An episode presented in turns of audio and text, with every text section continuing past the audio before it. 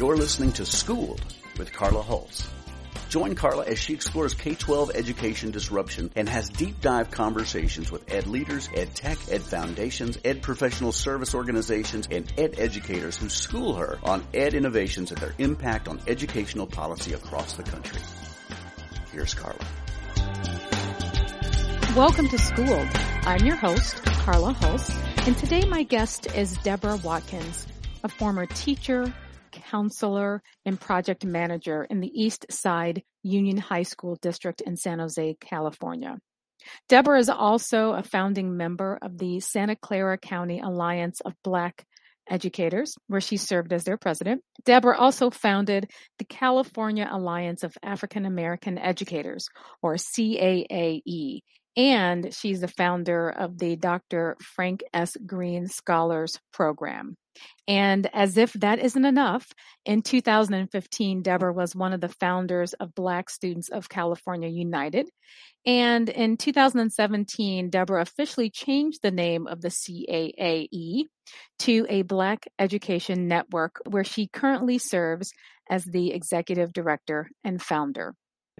All right, so welcome to school, Deborah. It's so great to have you today. Thank you. I'm just honored to be here, Carla.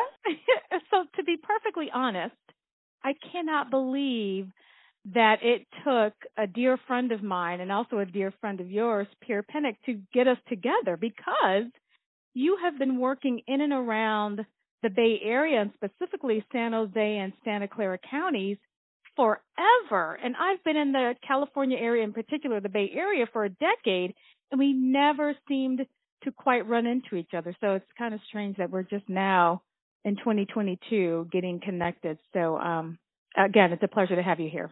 Well, I believe in divine appointments, and I think ancestors said it's time for you to meet Carla. yeah, must have been. Because, like I was saying, you've been in the Bay Area for 45 Many years. years. I was 40... going to give it. I was going to throw a number out there. for, so I went to Stanford for graduate school. I'm straight uh-huh. out of undergrad, um, and I um, graduated in 1977, a thousand years ago. Okay, now and you're really I dating just, yourself. I am dating myself, and I just have loved the, the Bay Area. I grew up. In, I was born and raised in California, uh, in Southern California actually. But our family camped every year Every mm-hmm. summer we took a camping trip somewhere. And so um we used to come up to the Bay Area. Um and I just loved it up here. And I decided then that I wanted to live in the Bay Area. And so that's why I applied for graduate school here uh, at Stanford as well as at Columbia University and Claremont Graduate School because uh, okay. which is one of the Claremont colleges. And yeah. um um, but yeah, the opportunity to stay in California and be in the Bay Area was really appealing to me. So I've been here ever since. yeah. So how did you go from Stanford student to now running Black Education Network? How did you make that leap? Yes, quite a leap. So first yeah. of all, it's pronounced it's pronounced a bin, um, mm-hmm. a bin, uh, and a bin is a Songhay word from the um, people in Mali, Africa, and the and the word means the buck stops here or it is finished.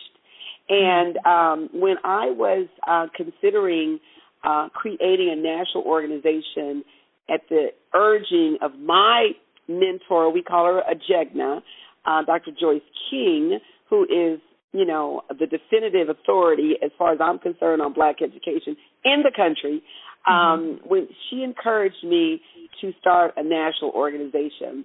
But it all started um, when I entered the East Side Union High School District in San Jose. It's the largest high school district in Northern California. And when I entered that district in 1977, I started teaching at a, a high school that was just a year old. It had opened in 1976, and it was called Independence. And Independence was an amazing school, 103 acres, um, you know, Olympic pool, a lap pool, a planetarium, a public library on the campus. Unbelievable. It wow. looked like um, mm, it looked like a college campus.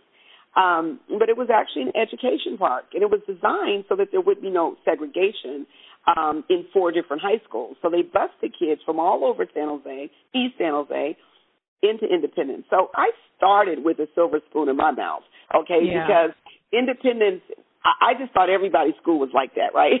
so yeah. I found out many years later that that's far from the truth. But it was Right. the first new high school in Silicon Valley in 25 years. So it was a big it was a big deal. Yeah. Um anyway, when I got to Independence, the East Side Union High School District, um there was already a group of black educators and they were called Black Educators of East Side. They they were called B's for short. Okay. Um and then in the neighboring school district, black um, there was a Black Educators of Alum Rock Schools and they were called Bears for short. So I was fortunate, Carla, to start teaching where there was already a support group for black educators. That's Got huge. it. Yeah. That's huge. And I am confident today that I stayed in the profession for the next 37 years in that same school district because I had the support from the day one of my teaching of other veteran black educators who knew the importance of these um these like social groups, right? These professional groups. Um so I joined Bees and um five years later Bees and Bears joined together to become the Santa Clara County Alliance of Black Educators. I was a founding member of that and they were a part of the National Alliance of Black School Educators. We were a NABSE affiliate. So now, for, yes, for the next 20 years, I'm going to a NABSE conference every, um, well, you know, every, I think our conferences were usually in November. Every fall, I'm at a NABSE conference learning from Dr. Asa Hilliard, Dr. Barbara Sizemore, Jawanza Kunjufu before everybody got to know who he was. We're talking yeah. over, you know, Dr. Hilliard has been, um, he transitioned almost 14 years ago. So that was, you know how long ago that was, right? I did. Yeah, and I worked with I worked with Barbara here in Chicago. So I I I it's interesting that again we've kind of been running in parallel worlds and oh, never wow. ran into Wow, each so other. you- yeah. Yes, so Dr. Sizemore and Dr. Hilliard would always have their symposiums at NABSE every year. So Mhm, for 20 years, I sat at their feet, and Yeah. along with hundreds of other new young educators excited. So, Carla, I really think that that undergirding is incredibly important.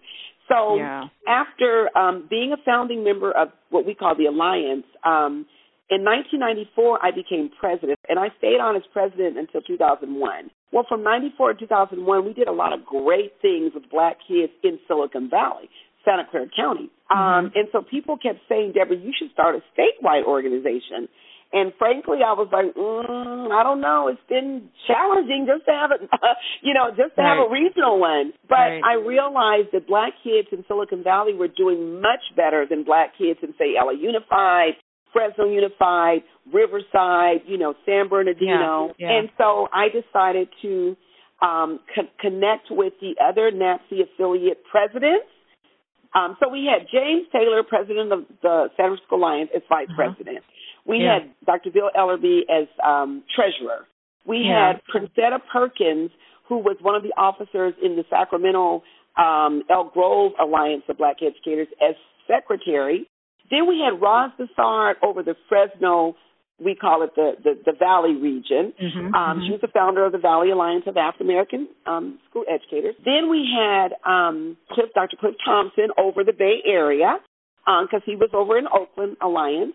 Um, and then we had uh, we had uh, Barbara uh, over there in charge of the Sacramento Stockton area. So the only two areas we didn't have covered, Carla, were Los Angeles and San Diego. So Hmm. we went and found people who lived, ed- black educators who lived in, one lived in Los Angeles, Dr. Ann is Equinugui, um, and Ann was the coordinator for Los Angeles area.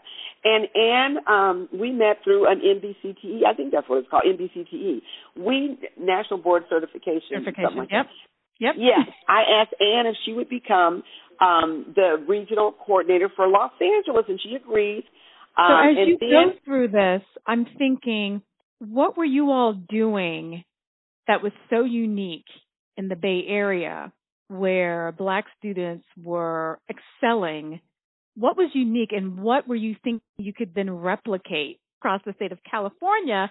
And then were people saying you've got to go national? So what were those very distinct things you were doing with black students that were causing them to have um, greater achievement uh, comparing them to their counterparts across parts across the state of California. What were you guys doing specifically? Because I want to excellent, yeah, excellent dive into question. this a little bit more. Yeah, yeah, excellent question. So um, let me just um, add uh, that we ended up picking up one other person. There was no NABSE affiliate in San Diego, so we Mhm. picked up um, a, a, a young man uh, in um, I say young man, but yeah, in uh, in uh, San Diego. I just want to close that out um, with Yeah. him. But yeah, so a great question. Um, we were doing several things. One was I started a STEM program before it was called STEM in 1998. And Intel found out about it before we had our first science fair and said we would love to underwrite it. So Intel became the main underwriter of the Dr. George Washington Carver Scholars Program. And that program was Intel's national model for what creating what now is called a STEM pipeline should look like. That program went on for three years, and we named it the Intel Carver Scholars Program, and it was amazing. Then, so what um, what happened in that program? Like, what were kids exposed to? What did teachers also maybe get exposed to? So it's not just. I think there's always so much focus on what kids are doing and not doing, and we we fail to really recognize what teachers are doing or not doing, or leaders are doing. So what was Yes. happening in this in, this in the program? STEM in that first STEM program. So yeah. The main thing that was happening is parent engagement. So parent engagement is a non-negotiable in any of the programs that I run, and I run several. Um, um, so I trained the parents on how to deliver the STEM curriculum, so that if somebody decided not to fund us, we could still um, maintain a program for their children. The, the Intel Carver Scholars Program started with kindergartners, and we stayed with them until they graduated. The, go- the goal was to stay with them until they graduated from high school. So we became like a a village, right? A healthy village, Mhm, though, mhm. where we had equipped the parents on how to help us run a program for their children. With Intel as the underwriter, every one of my scholars from kindergarten to 12th grade got um, brand new, well, they got waterfall laptops, which are laptops with an old casing but brand new innards. And Yeah. so every one of my kids got an, a laptop. And then Intel provided at their headquarters in Santa Clara training for the children on how to use the Microsoft Suite and for the parents on how to use the suite. Oh my gosh, the support that we got from Intel was Hmm. off the chain. You know, I mean, I can't even begin to tell. Our science fair was underwrote by Intel. They provided all the prizes for the kids. At the Yeah. height, Carla, we had 184 students in that program. They only met one Saturday a month for four hours, and there was we always covered science. We always Yeah. covered technology. We always covered engineering, and we always covered math. Yeah. One one day a month for four hours is all it took for us to send 100% of our children to college. After three years, Intel wanted to take us national, but the two men were concerned that Intel, you know, might um, run off with our intellectual property. And Hmm. so they said, no, you know, we don't think so. Well, I was the school district face. I wrote all the grants. I was the corporate face, and I was teaching full time still. Yeah, And I was running the Santa Clara County Alliance of Black Educators. So I had to walk away. Unfortunately, the program died in a month. Half of those parents came to me and said, Miss Deborah, they call me Miss Deborah, Miss Deborah, you need to start another program. So 20 years ago, I started the Dr. Frank S. Green Scholars Program, and that program has been thriving for two decades. So you were asking me what kinds of things were we doing in Yeah. Silicon Valley that people were saying these need to be replicated around the country. Yeah. One of them was the STEM program, which is now 20 years old. A 100% of our kids go to college.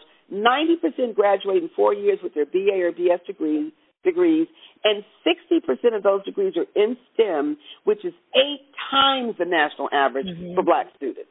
So that's yeah, I'm also hearing. Yeah, no, no, it's not elevator. So I'm from what I'm hearing, and, and correct me if I'm wrong. So it's not just one Saturday a month engaged in STEM. I also heard um, mandatory, and I'm using air quotes, parental involvement. Um, high investment from a corporate partner to give you all of the things which sounds like mirror kind of what you experienced at Independence High School. So yes. it's, it's the it's the village that kind of naturally happens in affluent communities that we write off, that we ignore, and we assume that kids are excelling just because of great singular teaching that's happening in their schools, when in fact, it's this village effect. It's parents who are able to engage with their kids beyond uh, not just at home, but also engaging with them with their academics. And then it's the influx, the, and I mean influx of resources that come to affluent schools. And we just kind of write yes. all that stuff off.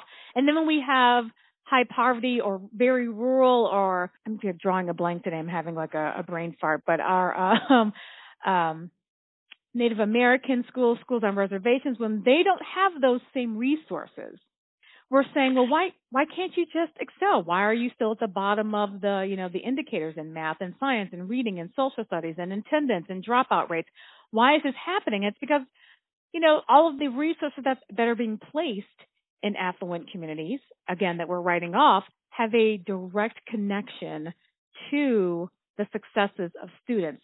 Not even then considering the isms that come along with schools, um, whether it's ableism or racism or classism, that's also being placed on on students in schools. So I I just wanted to kind of point that out that you guys were putting together that village um, that is obviously happening in affluent communities. I just want to kind of make that connection. And I could be wrong. Carla, you completely disagree with me. But. No, no, no, Carla, okay. you nailed it. You nailed yeah. it. And let me tell you something. Um, I don't know if you've ever heard of Dr. Um, Ed- Edmund Gordon. I, I don't. I I only met him a few years ago. My Jegna, Dr. Joyce King, was president of the American Educational Research Association, um, AERA. Mm-hmm. Mm-hmm. AERA, which for your for your listeners who might not know, is the largest um, higher ed research association in the world. Um, 25,000 members, and yet these, um, Gloria Ladson Billings been president, Carol Lee's been president, Arnetha Ball, yep. all of these people were part of my um, wisdom circle. They've all been okay. president at some point, you know, um, mm-hmm. during AERA's history. Well, that year, Joyce King was president. And Joyce King gave me a presidential session, which is the highest session you can get at AERA. It's where you bring in the best and the brightest researchers. And yeah. so here I was at San Francisco, uh, the San Francisco Foundation, talking to the president um, at the time. Um, talk, I'm talking to Fred Blackwell, and I said, Fred, I want you to come to AERA and be on my be in my presidential session he said, Deborah, I'd be honored to do that, and I want you to talk about how you why you invested in you know a Ben CAAA's work, right? A Ben's work. And so Fred said, I'd be honored, Deborah. And so Fred um, said, but do you know my uncle? And I said, who's your uncle? He said, Dr. Edmund Gordon. And I was huh. embarrassed because I didn't know the man. And he said, oh, that's who you should invite because he is related to black education and education in general. Um, yeah. Girl, as it turns out, Dr. Edmund Gordon coined the phrase compensatory education 50 years ago. Yeah. I went to Car I went to um Dr. Ball and Dr. Ball got him. So wow. I had Dr. Edmund Gordon who coined wow. the phrase compensatory education and who taught me through his research that we're talking about social capital. That's what right. you just said. Yes. Social capital yes. is what you described, Carla. Correct. Correct. And so he writes about that in his book. Carla, yeah. you have got to get the man's book. So when he came to AERA for me, no, really, um, Dr. Carol Lee, who with her husband um, are the, the, the founders of Black Classic Press um, out of Chicago, and they run the large, they run the oldest independent black school in the country. Um, there um, in um, Chicago. Girl, do you know when Dr. Gordon signed my book? He said to me that my work with my STEM program was the best example of his research he has ever seen. Huh. There you go. Yeah. Here's a man I didn't even know though, Carla. I didn't Yeah. know. I'm not a re, I'm not an educator. I'm not an educational researcher. You know, Yeah. I'm a practitioner. Like I'm on the ground doing the work with the children, but Right. I work with the brilliant. I work with the researchers. Though the researchers are all my personal friends, and they're the ones who I highlight at my in my annual Stanford Institute. Um, and so they point me to the people. Go back to your kind of founding of a bin there. Were you responding to something? Because again, you mentioned this ideal school setting at Independence. So Yes. you, what were you, why, why even start a bin? Why even start the Frank So, Green so let me tell you. Program? Okay, so after running the California, so in 2001, we launched Mhm. the California Alliance of African American Educators, and we knew that we had struck a chord, Carla, because within five years we had a thousand members statewide. listening to the the kind of spreading of the seed, right? Many, many people coming together doing this work over time. And as you know, because you've been in education, you've been in K 12 education for decades, I'm just trying to understand if you all, what was your way maybe of kind of tackling the in, the inequities, right? Because it's so vast and there's so many layers to this, right? There's the federal government's role, there are state departments of ed, and in many states there are either counties or these kind of regional offices of education. Then there's the district itself, and then there are these kind of professional organizations which you're speaking to. Um, then there are organizations that I've worked in, like the American Institutes for Research or um, Pivot. All of these folks are kind of swimming in this pool of K 12 education, swimming around each other, bumping into each other. So, did you guys kind of take that into consideration when you were doing your work and saying, how do we how do we untangle this to make it better for students of color, or was that it that not even a conversation? Were you guys just like single minded? We're really just going to carve out this slice and see what we can do in our lane. Does that question yeah, make sense? that, and that. Thank you. That's a better. So you know, all of our work has been outside the white gaze, right?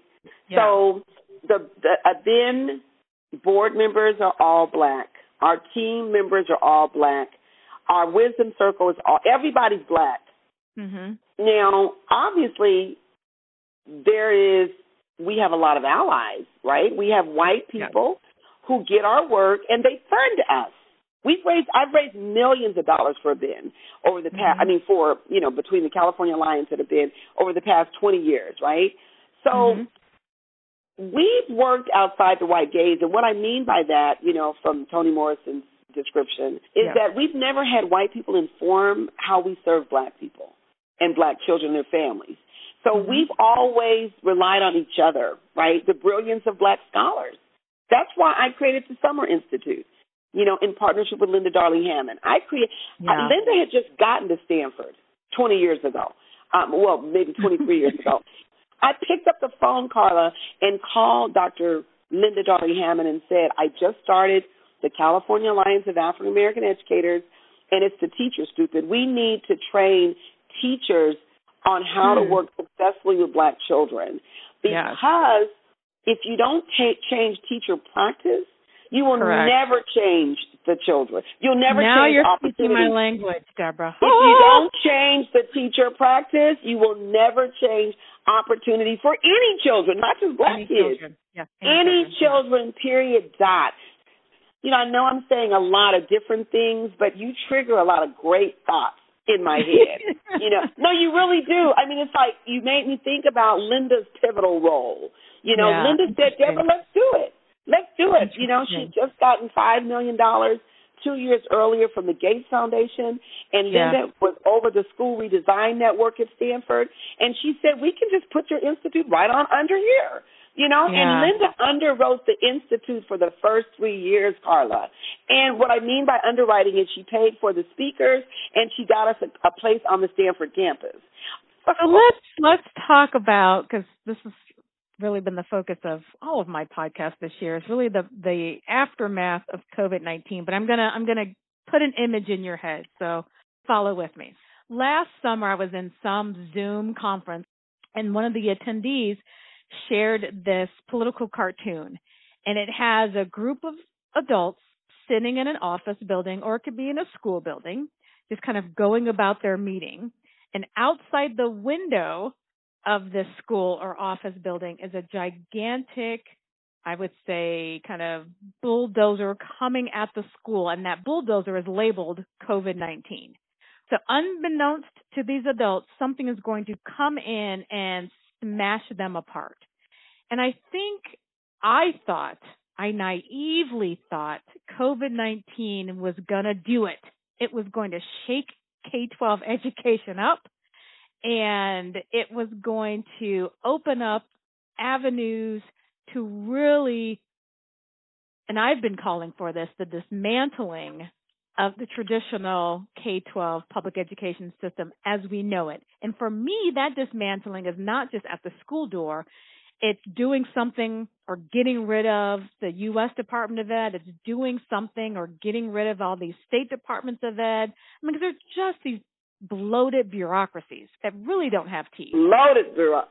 Yeah, and then these, you know, county offices and these regional offices and then these school boards. I was like, this is going to be it, right?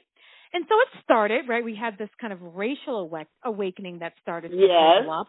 But then this weird kind of like schooling with um school board meetings got it really heated and not in the way that I thought they were going to get heated. And then this kind of homeschooling heated up a little bit. And then funds came from the federal government. And then really nothing happened. So in my mind, the dismantling didn't happen. People are rushing to get back to normal. So now what, Deborah? Like what what should we be doing? What does post COVID schooling look like or what could we be doing? Because I don't see anything happening. And maybe you know I'm what? Being no, no, Carla, I'm so glad you you asked the best questions. you just you asked the best questions. Um, so because I've you know obviously if I've been in the field for 45 years, I've done a lot of yes. thinking about yeah. you know all the all of the things. But let me say that I decided early on to work outside of the system because the okay. system was clearly arrayed against black children. It was clear. I, I saw that from my first year of teaching at Independence because my specialty was always college prep juniors and seniors from the beginning mm-hmm. of my teaching career. Always college prep juniors and seniors. And I had, you could count the, the number of black students on one hand in all of my, you know, classes. You'd have, I'd have two, say, freshman classes, not college bound, but just regular, you know, mm-hmm. kids. Mm-hmm. Um, and then I'd have the college bound kids in the juniors and the senior in the junior senior level. You could count the black kids uh, in my junior and senior classes. And right, or students of color. I, I mean, or, or students with disabilities. I'm sure those were. But mm-hmm. yes, mm-hmm. that's a whole other level of you know, like ableism. So I knew then there's some, there's something was wrong with the system. But you have to understand, I came from an all white system, right? So all of my teachers from K to 12 were white. But I love school. And so that Eurocentric frame, it worked for me, Carla. It did mm-hmm. not work for my brother behind me. And they ter- those same teachers who loved me, they terrorized my brother. And my oh. brother was traumatized from kindergarten until 10th grade when a teacher, a white teacher, called him the N word. He threw a desk at that teacher. The, my brother was expelled from the district for felony, and my brother was a, a prison warden, so we definitely didn't play that, you know. Oh, but my brother had had it. He had had it. My brother was probably the, my mother had 10 kids. He was probably the smartest of my mother's children. But you know hmm. how they demonize black men? We saw what happened yes. to the to, to Jayland Walker. Yeah. 60 bullets. 60 bullets, Carla. So I I know. It, it's a You know, so daily. so I'm I'm really to, I'm fired up today, right? Because you know, no, I mean I'm always I'm really feeling some kind of way today um yeah. because this other white boy slaughtered six parade watchers and they took yeah. him into custody without incident. Now, I'm not saying that he should have been gunned down. I'm just Correct. saying why is there such I know the answer, it's a rhetorical question. Why okay, is I won't answer then. a disparate treatment of black people and don't let them be black men, please. But they do yeah. black women the same way. So I'm saying You know what somebody said? Um, I read it recently in oh, Fugitive Pedagogy. Um, my institute was last week, my virtual institute, and yes. my one of my speakers was Dr. Jarvis Givens, who wrote Fugitive Pedagogy, um, Carter G. Woodson and the Art of Black Teaching. Mm-hmm. Fabulous book if you haven't read it. Yes, I fabulous. have. Yes, I have. Okay, mm-hmm. so so Dr. Givens said that lynching begins in the classroom. Lynching be did you hear what I, lynching I begins in My the mouth was hanging classroom. There would be black people would not be so roundly demonized if that did not start in the classroom, right?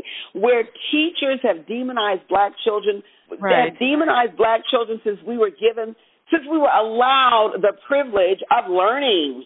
So we're here in 2022, Deborah, and unfortunately, um, it is not only Caucasian teachers who are demonizing. We we black ourselves ones. Oh, are black partaking, too. right? We Black- are all wait, don't get me started. Yeah. Don't have me go there about black educators. Right. Please don't have me go there. We are upholding this system as well. Don't have me go So there. Question is, Don't no no. So you asked me. Okay, look, Paula. You asked me because I know our, our podcast is almost up. You asked me what I think now post COVID. Here's yeah, what I we think. Here's Yeah. what I think. I think African centered schools, black children only taught by conscious black people, not Negroes, okay? I'm talking conscious black people who care for black children, who love them, who do not perpetuate the same racist, oppressive system, um, you know, that they're now superintendents of, they're teachers Yeah. of, they're principals of. No, do not, no. I don't want those schools for black children anymore. Okay, if they can't go to an African centered school, I want them to be homeschooled in an African centered homeschool environment. Those are my only two options nowadays, okay? Oh, my third, I'm sorry, my third no wait, wait. My third option is that every black kid gets put in a program like mine, right? Okay. Every okay. black kid who has to go to public school gets put into a Green Scholar STEM program or some Mm-hmm. other kind of program like mine that builds their social capital that elevates their brilliance. Those are my three options That's right now. interesting. Okay, so because uh, you know, I've been saying that post COVID has really three buckets. There's this kind of racial awakening, and you're saying that racial awakening needs, at least in the black community, should involve the recognition that traditional schooling is not going to work for your baby, right? No, not no, no not No? not business as usual. I don't even care if everybody from the janitor to the superintendent is black. Okay, if they are if they're perp- if they're perpetuating the same oppressive, non-performing kids, you know, uh, Yes, yes, results. mantra. I don't Mhm. want black kids there either. Okay, okay, okay. All right. So, uh, so then you're saying, and maybe I'm wrong, but you, you can correct me, Deborah. So you're saying that the system of K-12 public education in America is so flawed, or so intertwined with the isms from classism, racism, ableism, that it can't be fixed. It can't be dismantled. So the only way for black children to be schooled is homeschooling, an Afrocentric school started, run by, funded by maybe black people. Listen, philanthropy is the last bastion of white supremacy. Philanthropy is. Most philanthropists are not funding liberatory education. And Correct. so we have to find black people with means to fund liberatory education. Okay, okay.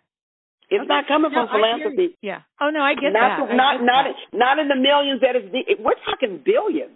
Billions are needed from we need billions of philanthrop- philanthropic dollars to Okay. shore up African centered schools and it ain't happening on my watch. And so we have to I mean it, it, it just it's not gonna it's not gonna happen in my lifetime, okay? Okay. And so yes, if we could cultivate conscious black millionaires and get Mhm. them to pour into these African centered schools, that's my ideal. Interesting. And then in the meantime, what do we do? Right? It's In the meantime, we have to go every day. create, we replicate the Green Scholars Program around the country, which is what I am now in the process of doing. okay. Interesting. And so, and then we just ignore the bigger system and just say, we recognize it doesn't work. So we're going to kind of stop. The, no, no, Carla, the no? system uh-huh. is working the way it was designed. Oh, totally, totally. No, I get that, but I think we so have. there's to, no, there's, you can't dismantle that. You know, okay. you know, one of my favorite philanthropists who will remain nameless, former constitutional lawyer. Mm. And ever since what's yeah. going on with the Constitution, yeah. the Bill of Rights, the 27th Amendment, he's been helping me, you know, um, with the Supreme Court and all mm-hmm. the decisions that are being rendered. Um, and at the end of the day, it's a machine. Yeah. And you cannot dismantle a machine. You can't. You can't. You know, well, this can. I mean, we. How, how do you do? How do you do it? Tell me how you do it, Carla. Tell me how you dismantle a machine. It it takes policy. I mean, look at the machine of slavery. Right, but it but but do you have the right politicians to?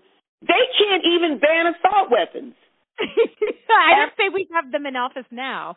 I'm saying because I'm. I'm oh no, I believe in voting. Oh, believe, but that was what my I almost named them. That is what my my my my constitutional scholar said. He he said it's going to take a backlash. Uh, uh, um, yeah. he said it's going to take a. Uh, I said, well, what is that going to look like? He said people voting out. I should read you what he wrote. people voting. COVID nineteen would be the backlash, Deborah. Why isn't? Why wasn't that the backlash? Um, you know, the system the monster, the machine that it is, can only be overturned. Um, and this is what my constitutional scholar said: if the people rise up and they they elect um, other people who can then can then control put, can um, put the Supreme Court in check. He said. Yeah. He said right yeah. now the Supreme Court is out of control. The only way you check the Supreme Court is that you have to have the people who are not ultra conservative and ultra right, you have to have them in power of both houses and the presidency. Right. And the presidency. I think also, because again, I really thought COVID 19 would be the the great equalizer, the great equalizer. Yeah. No. I, at least I thought it would wake people up to go, oh. Why would it, wait, wait though, wait. Why would it wake up anybody calling when they're black and brown kids who are most negatively affected? When did this country ever care for black and brown kids? When? When? Tell me a time when they cared. Tell me a time when they cared. Never. Never. Never. No, but I thought I thought because, you know, you and I are a little bit older, I thought the generation below us who are less bifurcated, I thought they would really push for closing these gaps of inequities, saying we've got severely underfunded communities, not just schools, communities that need the funding. Yeah, so we've got we've got some work to do. I found my I found the email from my um constitutional lawyer friend who is my one of my major funders. Historically, the backlash has showed up in elections. When the party at odds with the court wins a major victory and uses its control of Congress and the executive to put the court in its place, as Jefferson and the Republicans did to the Federalists in 1800, Jackson and the Democrats did to the Whigs in 1832. Lincoln and the Republicans Republicans did to the Democrats in 1860, and FDR and the Democrats did to the Republicans in 1936. Yeah. But the prospects for that don't look too good right now. Okay. That's what he said. That man is a con- saying that because we don't have the right people in power. Exactly. Okay, I know. So that gets me to so so now what's our future going to be? And I'm just focusing in on public education. So our future, I'm gonna tell you what my future, my future in public education is to continue to create the kind of children that have come through my program. That's the that's the best I can do. You know what? I have a 90-10 rule. 90% building up the black community and 10% fighting oppression only when it intersects with my 90%. So oh. I don't give a lot of time to okay. any of the what I call weapons of mass distraction, right? I don't give time to that, um, Carla. I don't okay. give time to that. Okay. I that, concentrate on building up the children and their families so that they are an army. that can wage against the machine on their own terms. Oh, okay. That's helpful. I mean, maybe I'm trying to bite off, and I'll use your, your metaphor, the machine. Maybe I'm trying to attack a machine that I just can't attack and that I need to kind of bring my scale down to something that's a little more manageable and something more kind of local as Yes. opposed to having these kind of grandiose, large, systemic United States problems. It's going to be really what's happening in my backyard and my community, maybe. Exactly. And, and, and my community went from Silicon Valley to the state of California to the nation. Okay. So my work is national now, right? And people at the institute it was virtual, so people were from all over the country last week, and it is, um, yeah, it's measurable. You can see the impact of a Black Education Network uh, then on um, at least the pockets of children that we touch. You Right, know, and that's we- what I'm saying. Yeah, that's what I'm saying. It's bringing it down to scale. Right, your ideal is national, but it's still small enough in scale, Deborah, because it's a finite number of young people that you touch. It's it's helping me maybe just kind of lower my blood pressure because I'm I'm always Right. thinking about the federal government and No. and states and counties, and I'm like, we can't we can't mm-hmm. we can't continue the way we are. And people are looking at me like, what are you screaming about? And maybe it's like I need to stop that scream. It's it's a local, finite, smaller conversation that I need to be having. So in closing, Deborah, what words of wisdom would you give my listeners, many of whom are educators, many of whom are researchers, many of whom are state and county reps, many of whom are folks like yourselves who are kind of working outside the system. What words of wisdom do you give folks who are who are and I'm using air quotes trying to dismantle this beast, right? Who are thinking that it can be changed? What what parting words would you give folks who are listening? I would just say bloom where planted. Whatever professional development you are taking, you are getting, take that and apply it to your sphere of influence. That's Yeah. what I would say to everybody. Yeah, that's that's wonderful. And I will I will take it myself because I think I've been um causing myself a lot of anxiety. Unnecessary anxiety. Right? tackle something that it's probably not possible to tackle. Ooh, so with that, madam, thank you so much for your time, Deborah. Oh, Carla, pleasure. this, is, this has been a pleasure. I love talking to you. I know. We always so to our listeners, um, I always do a prep call, and when Deborah and I did our prep call, it was an hour and a half. Deborah, Right? 10 minutes. We were chatting for an hour and a half. So yes, always a pleasure. Always a pleasure. So keep doing your wonderful work out there in the Bay Area. And um, again, thank you so much, and we'll talk soon. All right, take care. We're national now, a Black Education Network, a binforace.org. Follow us. Take care, Deborah. All right, hun. Bye-bye. Bye bye. Thank you for listening. Schooled with Carla Hulse is available wherever you listen to your favorite podcasts, including Spotify, Apple Podcast, Stitcher, iHeartRadio, and Amazon Music.